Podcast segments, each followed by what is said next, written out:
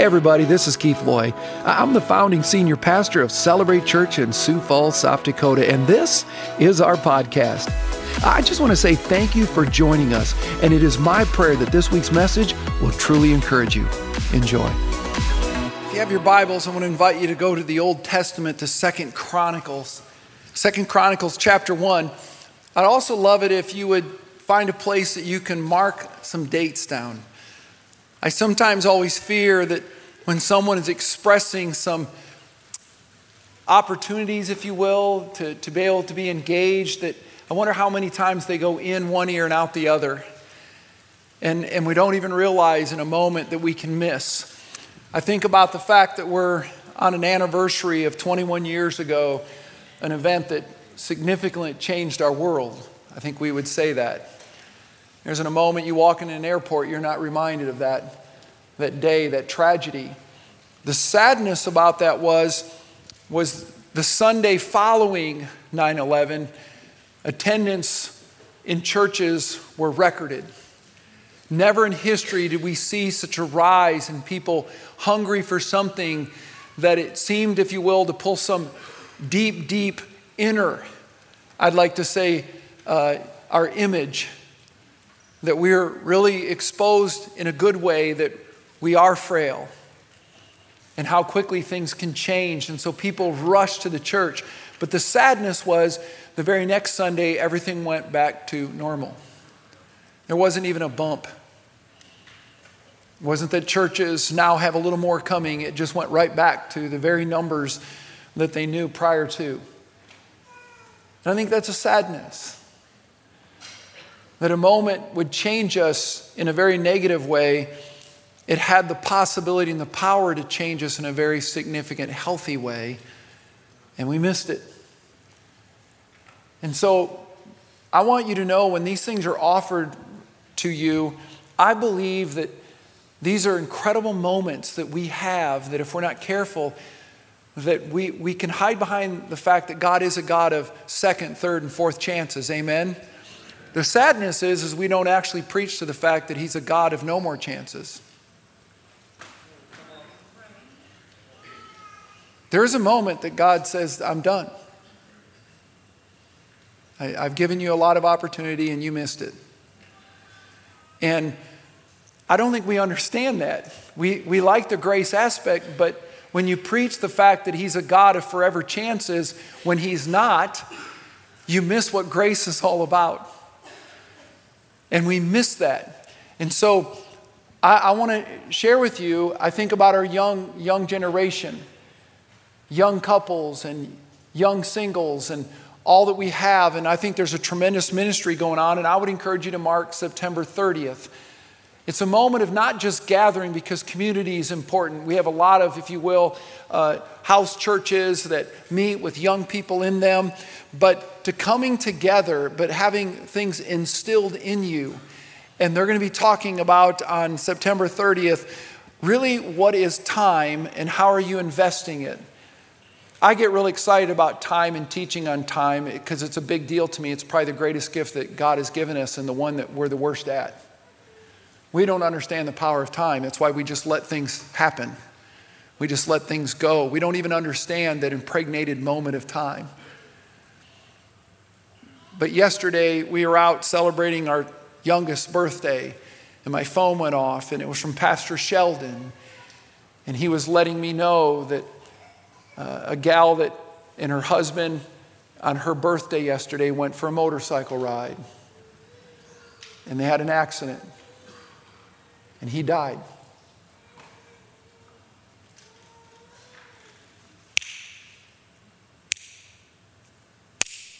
And the clock keeps ticking.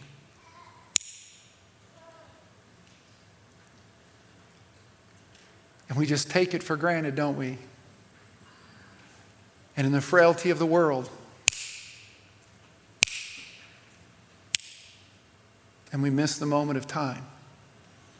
And I'm reminded of those things, and we will gather around her, and we will wrap around family, and we will love them, and we'll walk with them in a very difficult moment. Praise be to God, he knew Jesus, right? What about the ones that don't? And then I know people who get all mad at God. Where was God? Where was God? Yeah, that's the God you want. You know, a God where you get to go out and screw up your life and do everything you want, and he just keeps bailing you out. And that's the story of the Old Testament. People want to see him as a bad God. I think he's an amazing God. As we keep being so, if you will, selfish, and he keeps bailing us out, and finally sends his son Jesus and gives us the greatest gift of all. He's an incredible God of love that we desperately need in a very fragile, very temporal world, that he doesn't owe us anything, but he gave us everything. And when we learn that, time, and our young people, all of us, but young people, you have an opportunity to learn about this gift that God gave and how to really use it, how to structure your life in a way. So I'd encourage you to write down September 30th. It'll be a game changer. I also encourage you to write down, if you would, October 9th. I shared with you that we had tabled at the movies because some things weren't ready. Well, we're launching it October 9th. And we're going to hit it hard because it's such a series for 7 weeks. We took a week off, if you will, from the 8 weeks. So we're doing 7 weeks. That you take films that many of us know, but impregnated are these incredible life lessons. And then using the scripture in a powerful way. There's things that we get to say through film that sometimes you can't say in any other way. And people are more receptive. What a time to bring your friends that don't know Christ. Please hear this, folks. We're not trying to build a church. We're trying to be the church. People need to meet Jesus, all right? They need to meet Jesus.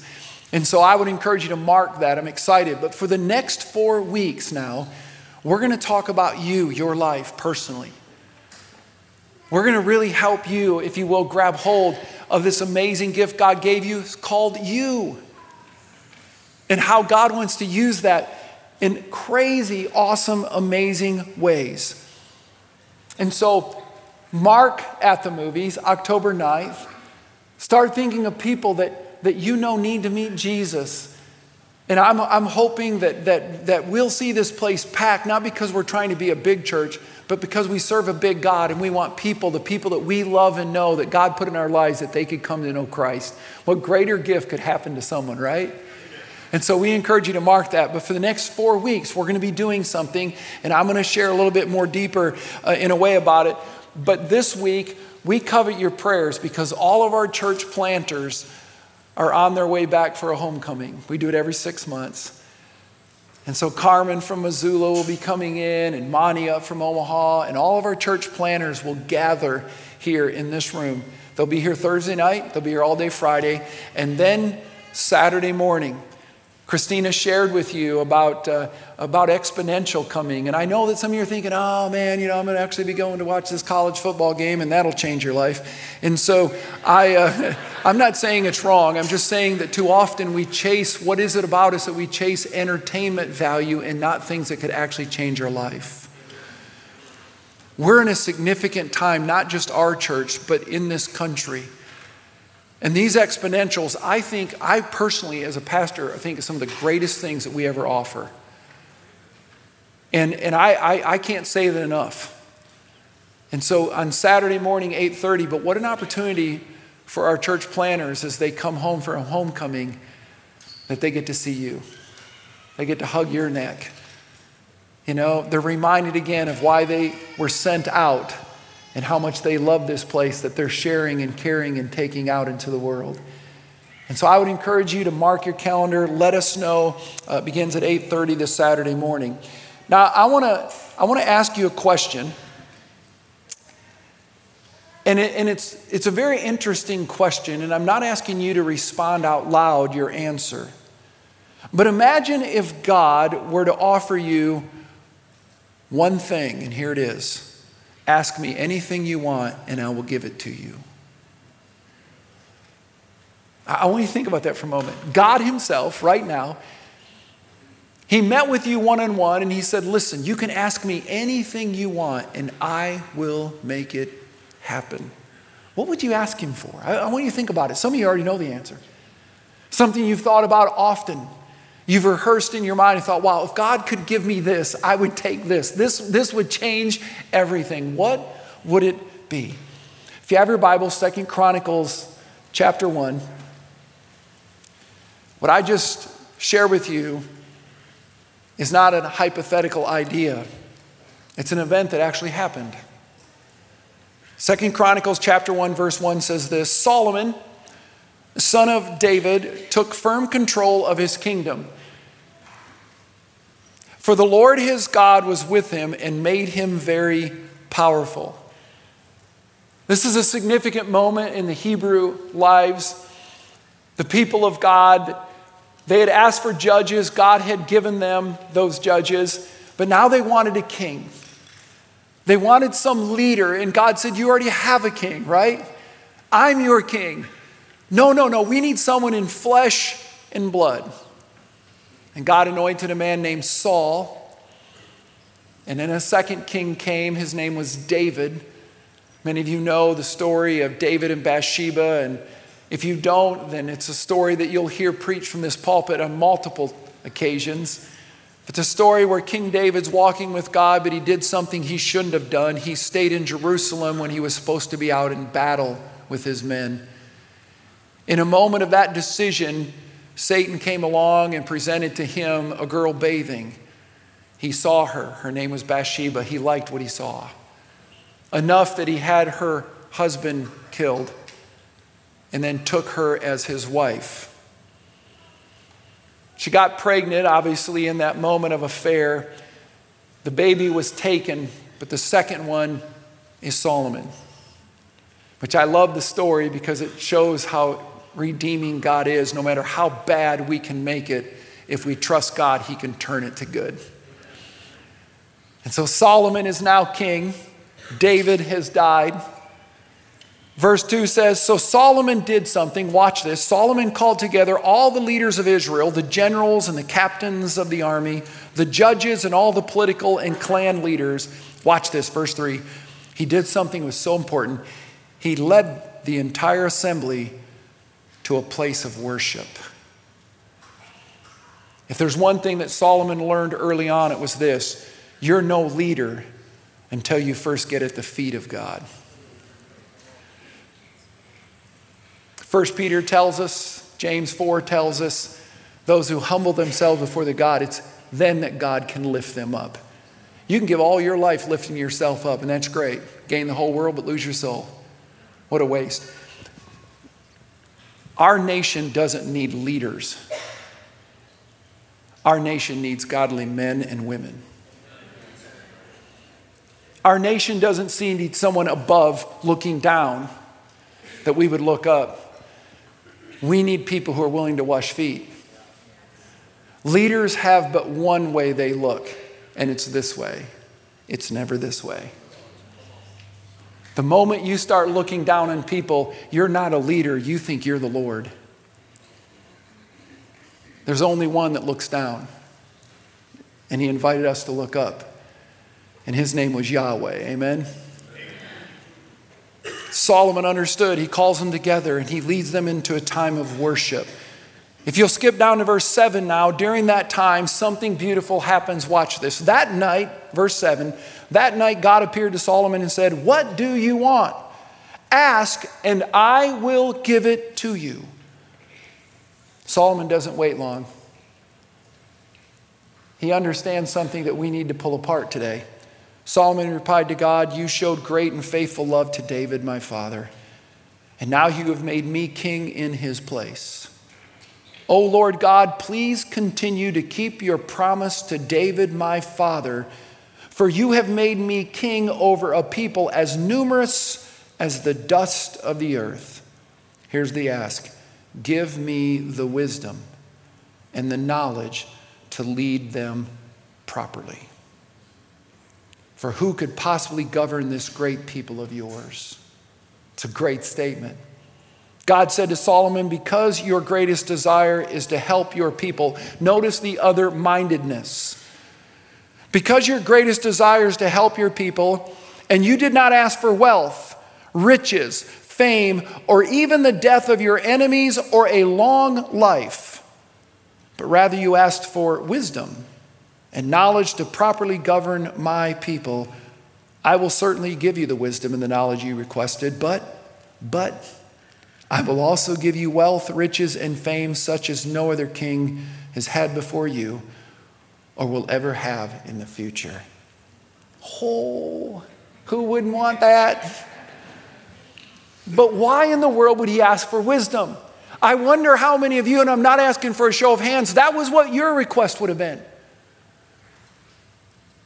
Maybe you didn't ask because you don't know what wisdom is. I'm going to tell you what it is here in a minute. But here's what Solomon knew. Solomon knew that wisdom was the secret to everything else that you could ever want. When it comes to money, when it comes to friends, family, success, failure, aging, and conflict, everything in your life is wrapped up in this one thing, wisdom. Probably why in Proverbs 4 he wrote this, look at the screen, getting wisdom is the most important thing you can do. For if you love it, she will make you great. She will make you great. Do we have that on the screen? You didn't? Okay, good. Getting wisdom is the most important thing you can do. I wonder how many of us wake up every morning thinking that. So let me give you a definition of wisdom. Write it down. Here's what wisdom is. Responding to life as God would. That's what wisdom is. Wisdom is responding in life, to life, everything in your life, as God would do. You know, WWJD, what would Jesus do? But it's more than that. Wisdom isn't what would Jesus do. Wisdom does what Jesus would have done. That's what wisdom is. But that's precisely our problem, isn't it? See, here's what I contend. Most of the time, we don't do as God would do, and we won't do as God would do, and here's why. Because when life comes, one, we either don't know what God's ways are, or number two, we don't want to give up our ways. So let's call it what it is. Out of the very ignorance of how many people call them followers of God and they don't even read the Bible. Of course they don't read the Bible. And therefore when they're in a situation, they have no idea what God would do because they don't know what the truth says. But I'm contented to believe there's a lot of people who don't want to read the truth because they don't want to know the truth because then they'll feel the guilt of what they should have done in the first place.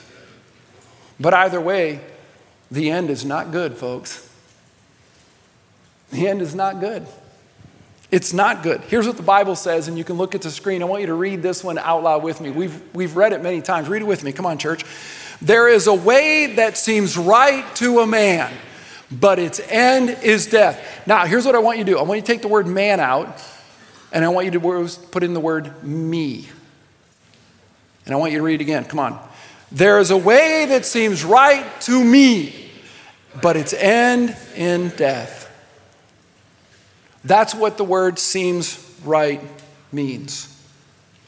You ever heard someone use these words? I just trust my natural inclinations. Maybe you've even said it. I just go with my gut feeling. Oh. That's all depending on what you eat, right? Okay? How about this one? If it feels so right, how could it be so wrong? Think about all of these things that happen every day of our lives. This is a little harsh word, but there's a word in the Bible for those things. It's called stupid. Because here's what you're doing. There's a way that seems right to me. And we just stop there. There's a right way that seems to me. And you know who I am. And of course, we wouldn't say this, but you know who I am. I'm God. That's why I trust my gut. Because I created all human mankind. How could I be wrong? And God goes, that's why it's stupid. Because everything that you think is right is always wrong. Because I've already told you what is right. And you don't want to obey it. See, that's the problem, folks. More decisions are made on what we think rather than what he already knows. More decisions are based upon reactions rather than spiritual responses. And no wonder we get ourselves in trouble. Allow me to illustrate. One of the things that Kay and I, my wife and I, like to do is go to Estes Park. Now, if I had my way, that's where I'd retire. I love Estes Park. Her idea is a beach, but it lacks the mountains. You know what I mean? It lacks those things. I like the coolness of the air in the morning. She loves the heat on her body. But I like her, so I always try to take her and convince her it's Estes Park. Okay? But she does like going there in the more summer months, okay? But one of the things that we like to do is get off the road and explore. Now, again, my wife's idea of exploring is as long as there's wheels and a motor underneath us. Her idea of putting a little pack on our back and putting some boots on her feet and let's go find the mountains is not her way of having fun. And by the way, the older I get, I like her way, okay? Right? I love it. Nothing like putting a Jeep underneath my feet, right? With no hood on top, that's awesome. Jeep, J-E, J-E-S-U-S, kind of close, isn't it? Anyway, but we like to get on the off-roads. There's a road up there behind, if you will, when you leave Estes called the Fall River Road. Now, if you know Estes, you know what I'm talking about. It's a lot of story and history about that road, but there's other roads as well. So you get in that rental that you picked up at the airport and you find yourself off the road on that gravel and you're making your way and enjoying the beauty in life. It's amazing. You get to see the handiwork of God. Now, from a vacation standpoint, it makes sense. Unfortunately, that's a lot of people and how they live. They get off the road and only to find out that there's a road going nowhere. Because you find out that it has an end. And the only way back is to turn around and go right back where you came from. Now again, if it's a vacation, it's fun. You get to see it all over. The problem with most people is they think that life is about exploring. And they enjoy the wonders of the world, but they're going nowhere. Their life has no purpose. Only to discover they get to the end and then they have to go all the way back and all of the time they wasted. Not even realizing what could have been. And why? Because they lack wisdom. They have no idea what it means to make a wise choice. Look at Proverbs 3, what it says. Wisdom is more valuable than precious jewels. We were out at Washington, D.C. a few months back, and we went through some of the museums, and I have a picture of the Hope Diamond. I always thought that was fiction. That thing's for real. I stood there looking at it when I took a picture. I thought, how cool would that be if that was around my wife's neck? And then I thought, in this world, she'd be dead the moment she put it around her neck. Because that's the crazy world we live in. But that thing's priceless. They don't even really have a price on it because they can't really identify what it's really worth. And my Bible just said, wisdom's more valuable than that. Nothing you could want can compare with it. Wisdom offers you long life, wealth, and honor. It can make your life pleasant and lead you safely through it. Those who become wise are happy. The word happy in the Hebrew is ashah. It's a powerful word. It's not about emotions and feeling. If you read this in the Hebrew, it means this. Those who become wise are blessed. Did you know the word blessed is tied to God? In other words, those who become wise get all that God has for them and desires. I want that. The word asher means they walk straight. They make progress in life. They're not out exploring. They're experiencing all that God had purposed and planned for their life. They're not only led well, they can lead others well. Folks, I want that. Anybody here want that? I want that, right? I want that. That's why we're spending today talking about wisdom in a message I've entitled, Wise Up. Say it with me, Wise Up.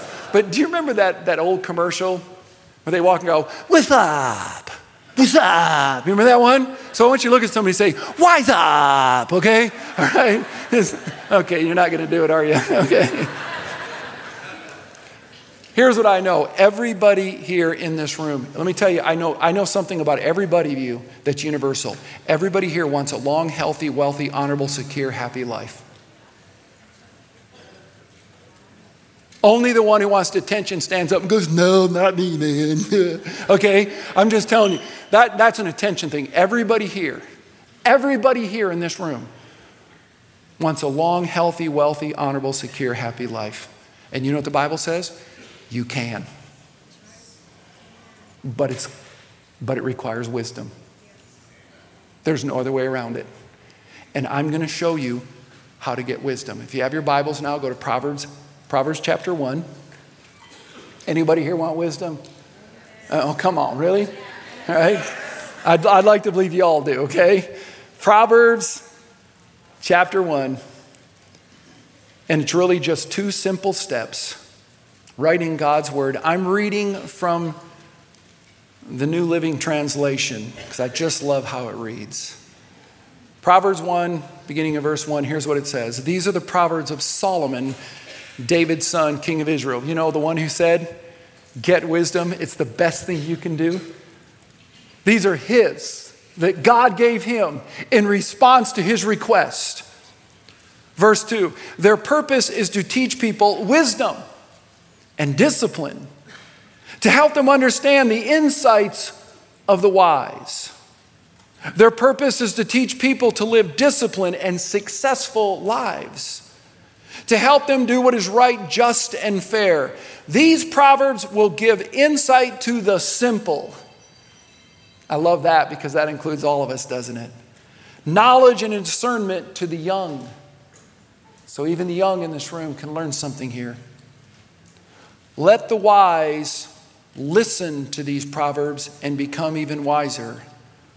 Let those with understanding receive guidance by exploring the meaning in these proverbs and parables, the words of the wise and their riddles. Fear of the Lord is the foundation of all true knowledge. Now watch this. But fools despise wisdom and discipline. A fool would say, I don't want to do what I'm about to tell you the Bible says to do. So if you have your notes, I want to give you two key steps to becoming wise. Now, as you're getting ready to write these down, when you came in, you probably saw a table. We called up Crossroads, the Christian bookstore here in town. I love that store, and boy, and I want you to know, that's one store I want to make sure it doesn't go away. They're impregnated with resources to help God's holy church. We called up Chris Borchard and said, Chris, hey, would you be willing to come? There's nothing that we get out of this. Would you be willing to come and bring all of your Bibles? Because we want to help you, every one of you. I have to tell you, as I look to the next 23 years, ever how long God wants to keep me around and pastor this church, I want to get to that point that every weekend, everybody here is carrying their Bible into this house of the Lord. When you got up this morning, you made sure you were dressed. And on behalf of everybody here, thank you. Okay, thank you. I really appreciate that. It means a lot. Right? That'd be a whole nother message, right? But you were wise enough to do that. And yet the greatest of resource God really ever gave us is the Word of God. I can show you that Jesus said that. Over and over, the Scripture's impregnated with everything we need. God cares more about your marriage than you ever will. God cares more about your children than you can ever think. And He gave us everything we need to get that done rightly. Everything about you is in the Word. And if you're sitting here right now saying, but I don't understand it. The reason you don't understand it is because Satan's done everything to make sure that you don't put it in your hand and bring it. I'll help you understand it. We're 2 weeks into the Old Testament. We have roughly almost 300 of our people going through this. And in 2 weeks, we already have people saying, it's changing my life. I never saw the Word of God that way. I never understood that this was the God. The power, it's not me. It's the power of the Word that it does not return void. It actually is living and active and can do things that you can't imagine. There's power in it. God knows he's doing. Think about it. The smartest people in the world are trying to take it out of every place that you can imagine. Why are they? Because the power's in there and they want it in themselves. There's power in the Word. There's power. Unbelievable. And we need to be in the Word of God. And I want to do everything I can help you. And so you need to understand that this is a moment in time. It's a moment in time that we want you to get the Word of God, but we're not going to help you with it. I want you to make the investment. I want you to make whatever sacrifices. Listen, I'd rather have some of you not eat all week and buy a Bible today. If you look around our world, that wouldn't be bad, right? But I'm here to tell you, it is the greatest investment you can make. And I want to help you every way I can to make it. And we're hoping that next week they'll be here and the following week. And for the next 3 weeks, we want to get you in the Word of God, because when it comes to at the movies, we have devotionals every day based upon the Word of God. On these films we're watching, that we can get you in the Word. We're going to do everything we can because there's power in the Word of God. It is the most unbelievable changing force that you could have. And so it's the key to wisdom. So here's step number one.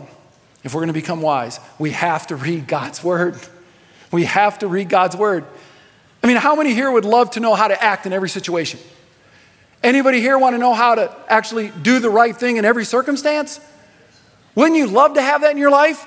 Would you know what the Bible says? You can and you will if you read God's Word. It's a guarantee. And yet what baffles me is how many people have access to the greatest of resource, and yet they don't and they won't access it. Let me, for a show of hands, let's just have some fun here. Does anyone in the room believe everything they watch on TV? Lord, I was hoping that would happen. No one would raise their hand, okay? Does anyone here believe everything you hear on the radio? Does anyone here believe everything you read in the newspaper? And yet, how much time do we give to watching, listening, and reading to something we don't even believe?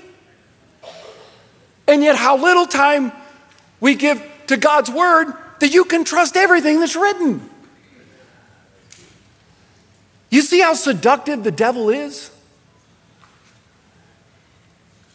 He wants to steal away because he understands the power in God's Word. And if he can keep you out of it, he can mess everything about your life. I heard it once said, the secret to your future is hidden in your daily routines. Whatever you want in your future, it's hidden in your daily routines. In fact, you might want to write this down. Excellence is not an act, it's a habit. Excellence is not an act, it's a habit. Folks, look at this. This is in God's Word out of 2 Timothy. All Scripture, this entire book, all Scripture is inspired by God. The actual translation, and some of you probably have it, it's God-breathed. It's the very breath of God. I don't know about you, but I want to suck on that. Everything in the Bible is God-breathed. It comes forth out of His lungs, gives us oxygen in every way we can. And the Bible says, and it's useful. Do you know what the word useful means? You can trust it. Look what it says. To teach us what is true and to make us realize what is wrong in our lives. It corrects us when we are wrong and teaches us to do what is right. It's no wonder Theodore Roosevelt once stated, a thorough knowledge of the Bible is worth more than any college education. It's a whole lot more than that. Folks, I know this. You can have a PhD and discover the cure for cancer and still go to hell. Because all the cure for cancer did was just prolong the inevitable. You're still going to die and have to face the Almighty. The greatest cure for anything is Jesus Christ. All right? And that's found in the treasure, unbelievable treasure of God's Word. If you want more purpose and direction in your life, better relationships, deeper joy, it's all right here in God's Word. But, y'all know how much I love butts. Anybody know what kind of butts I love? Big butts, okay? I love saying that. Watch this. Everything we need is found in the Word of God, but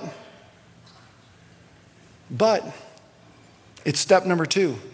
If you want wisdom, you have to do what it says. It's not just found in the reading. It's found in the obedience of. That's when wisdom comes in. Did you know that 85% of U.S. households own a Bible? Did you know that? 85% of the United States people own a Bible. In fact, the average number of Bibles per household is 4.3. And yet they tell us only 33% read it once a week or more. And they wonder, how's our world ever going to change? It's right there, folks. Proverbs 7 verses 1 and 2 says, "Never forget what I tell you.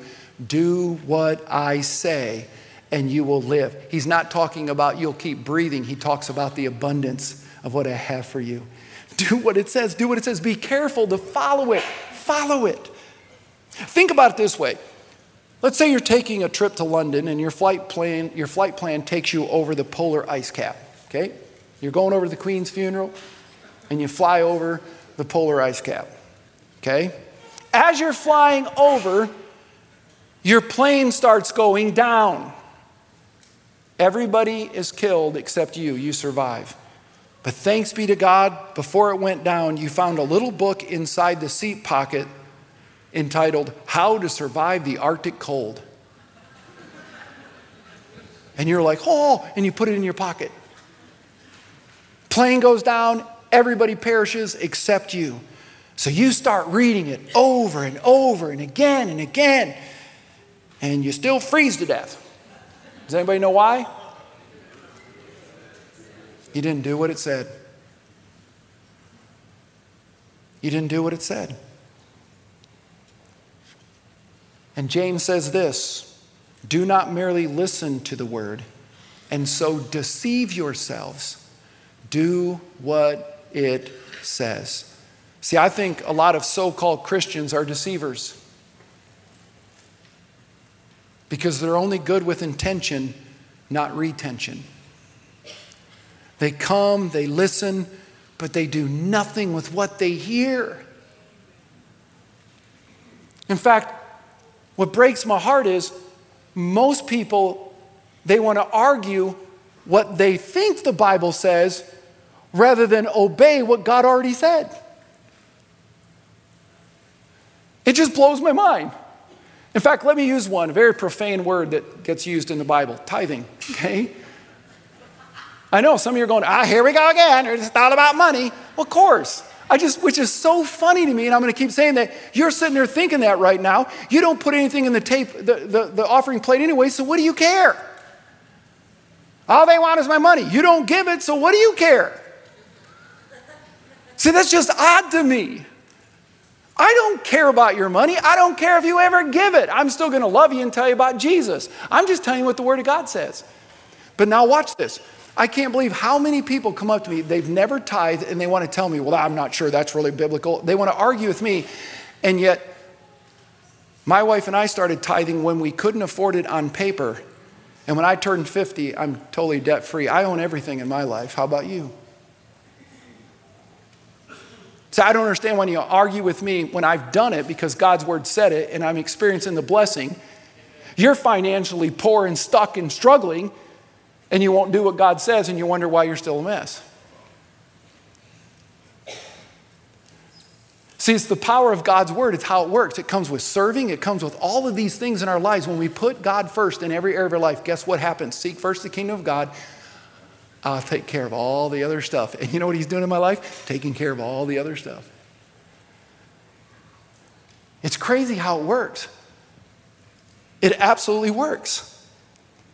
As one commentary writer put it, the growing numbers of sermon sippers who skim from one doctrinal dessert to another are like helpless hummingbirds who are deceiving themselves.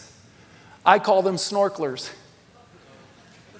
because snorkeling's cheap because they're not willing to go through all of the schooling it takes to become a certified diver so they can go down below and really experience all that could be. I call them soakers, who sit in the tub, but they never allow themselves to be fully submerged. Sippers, snorkelers, soakers. Folks, listen to this. This book has no power sitting on your coffee table. This book, in many ways, has no power if you just read it. Do you know where the power is? In the application. When Jesus takes the loaves and the fish and he breaks them, when he gives them back to the disciples, are you ready for this? It was the same amount of bread. It was the same amount of fish. When the disciples took it back, they're looking at it. I just wonder if they're going, And then they looked out the crowd and went, But Jesus said what? Take it and do. And when they started passing it out in obedience to Christ, guess what happened? The bread began to multiply. The multiplication happens in your hands in obedience. When we do what the Word of God says, that's when the change starts happening. It's unbelievable power. One of the greatest math equations I've ever heard, and I wish I could write it up on a board for you, is this. Read God's Word continually, apply it actively, equals life. Read God's Word continually, plus actively applying it will lead to life, which is wisdom. I'm going to invite the team out. James 1:25 says this, but the one who has looked intently at the perfect law, the law of freedom, because that's what the Bible is. It actually gives us freedom. This is what it's unbelievable, the life of it. But look what it says. The one who looked intently at the perfect law, the law of freedom, and has continued in it, not having become a forgetful hearer, but an active doer, this person will be blessed in what he does.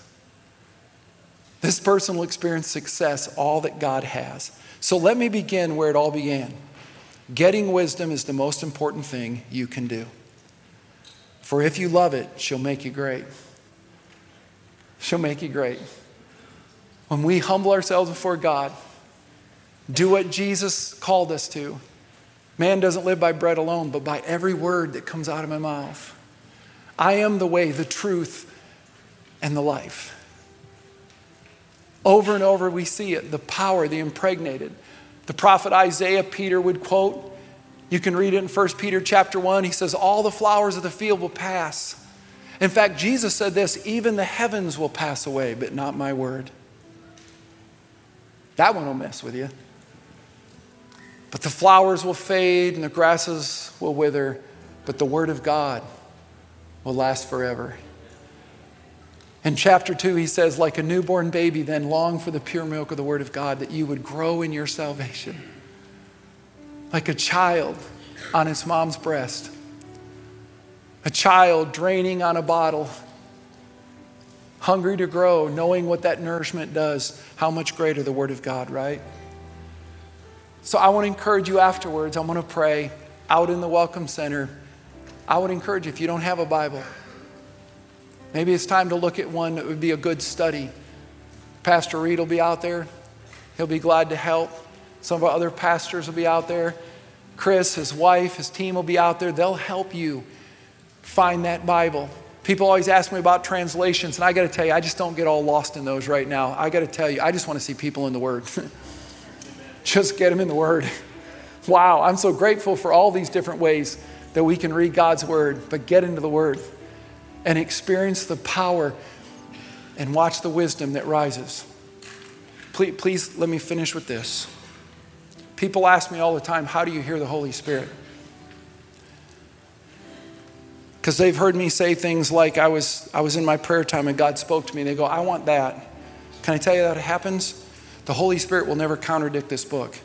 The number one way that you want to get in tune with the Holy Spirit is start being in the Word of God consistently and actively do it and be obedient to it.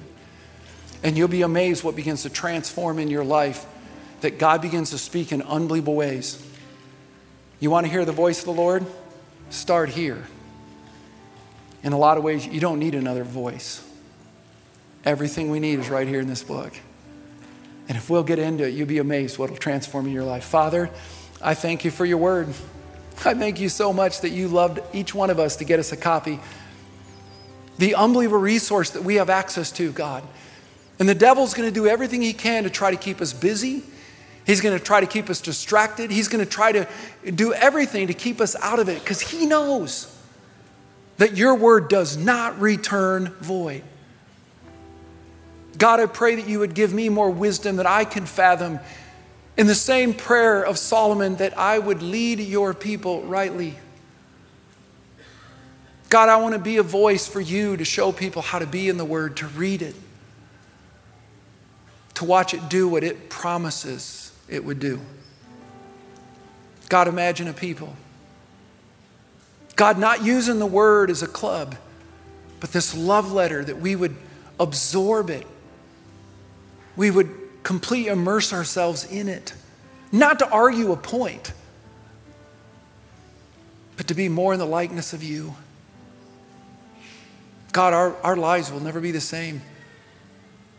And today's a first step for many people that they would stop and go, okay, I'm going to get a Bible and we'll help them. God, what a beginning. They don't have to worry about where they've been. What a beautiful beginning today. And that we would get in it in every way.